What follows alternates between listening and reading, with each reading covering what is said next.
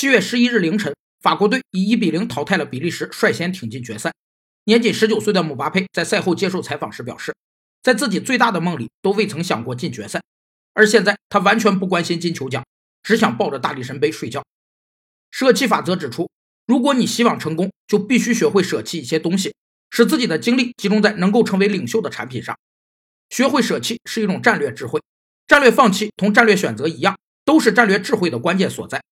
没有战略放弃，也就没有战略选择，而选择的过程同时也是一个放弃的过程。对企业而言，有三种东西可以放弃。第一个是舍弃产品线，因为一个公司拥有所有产品线是非常奢侈的。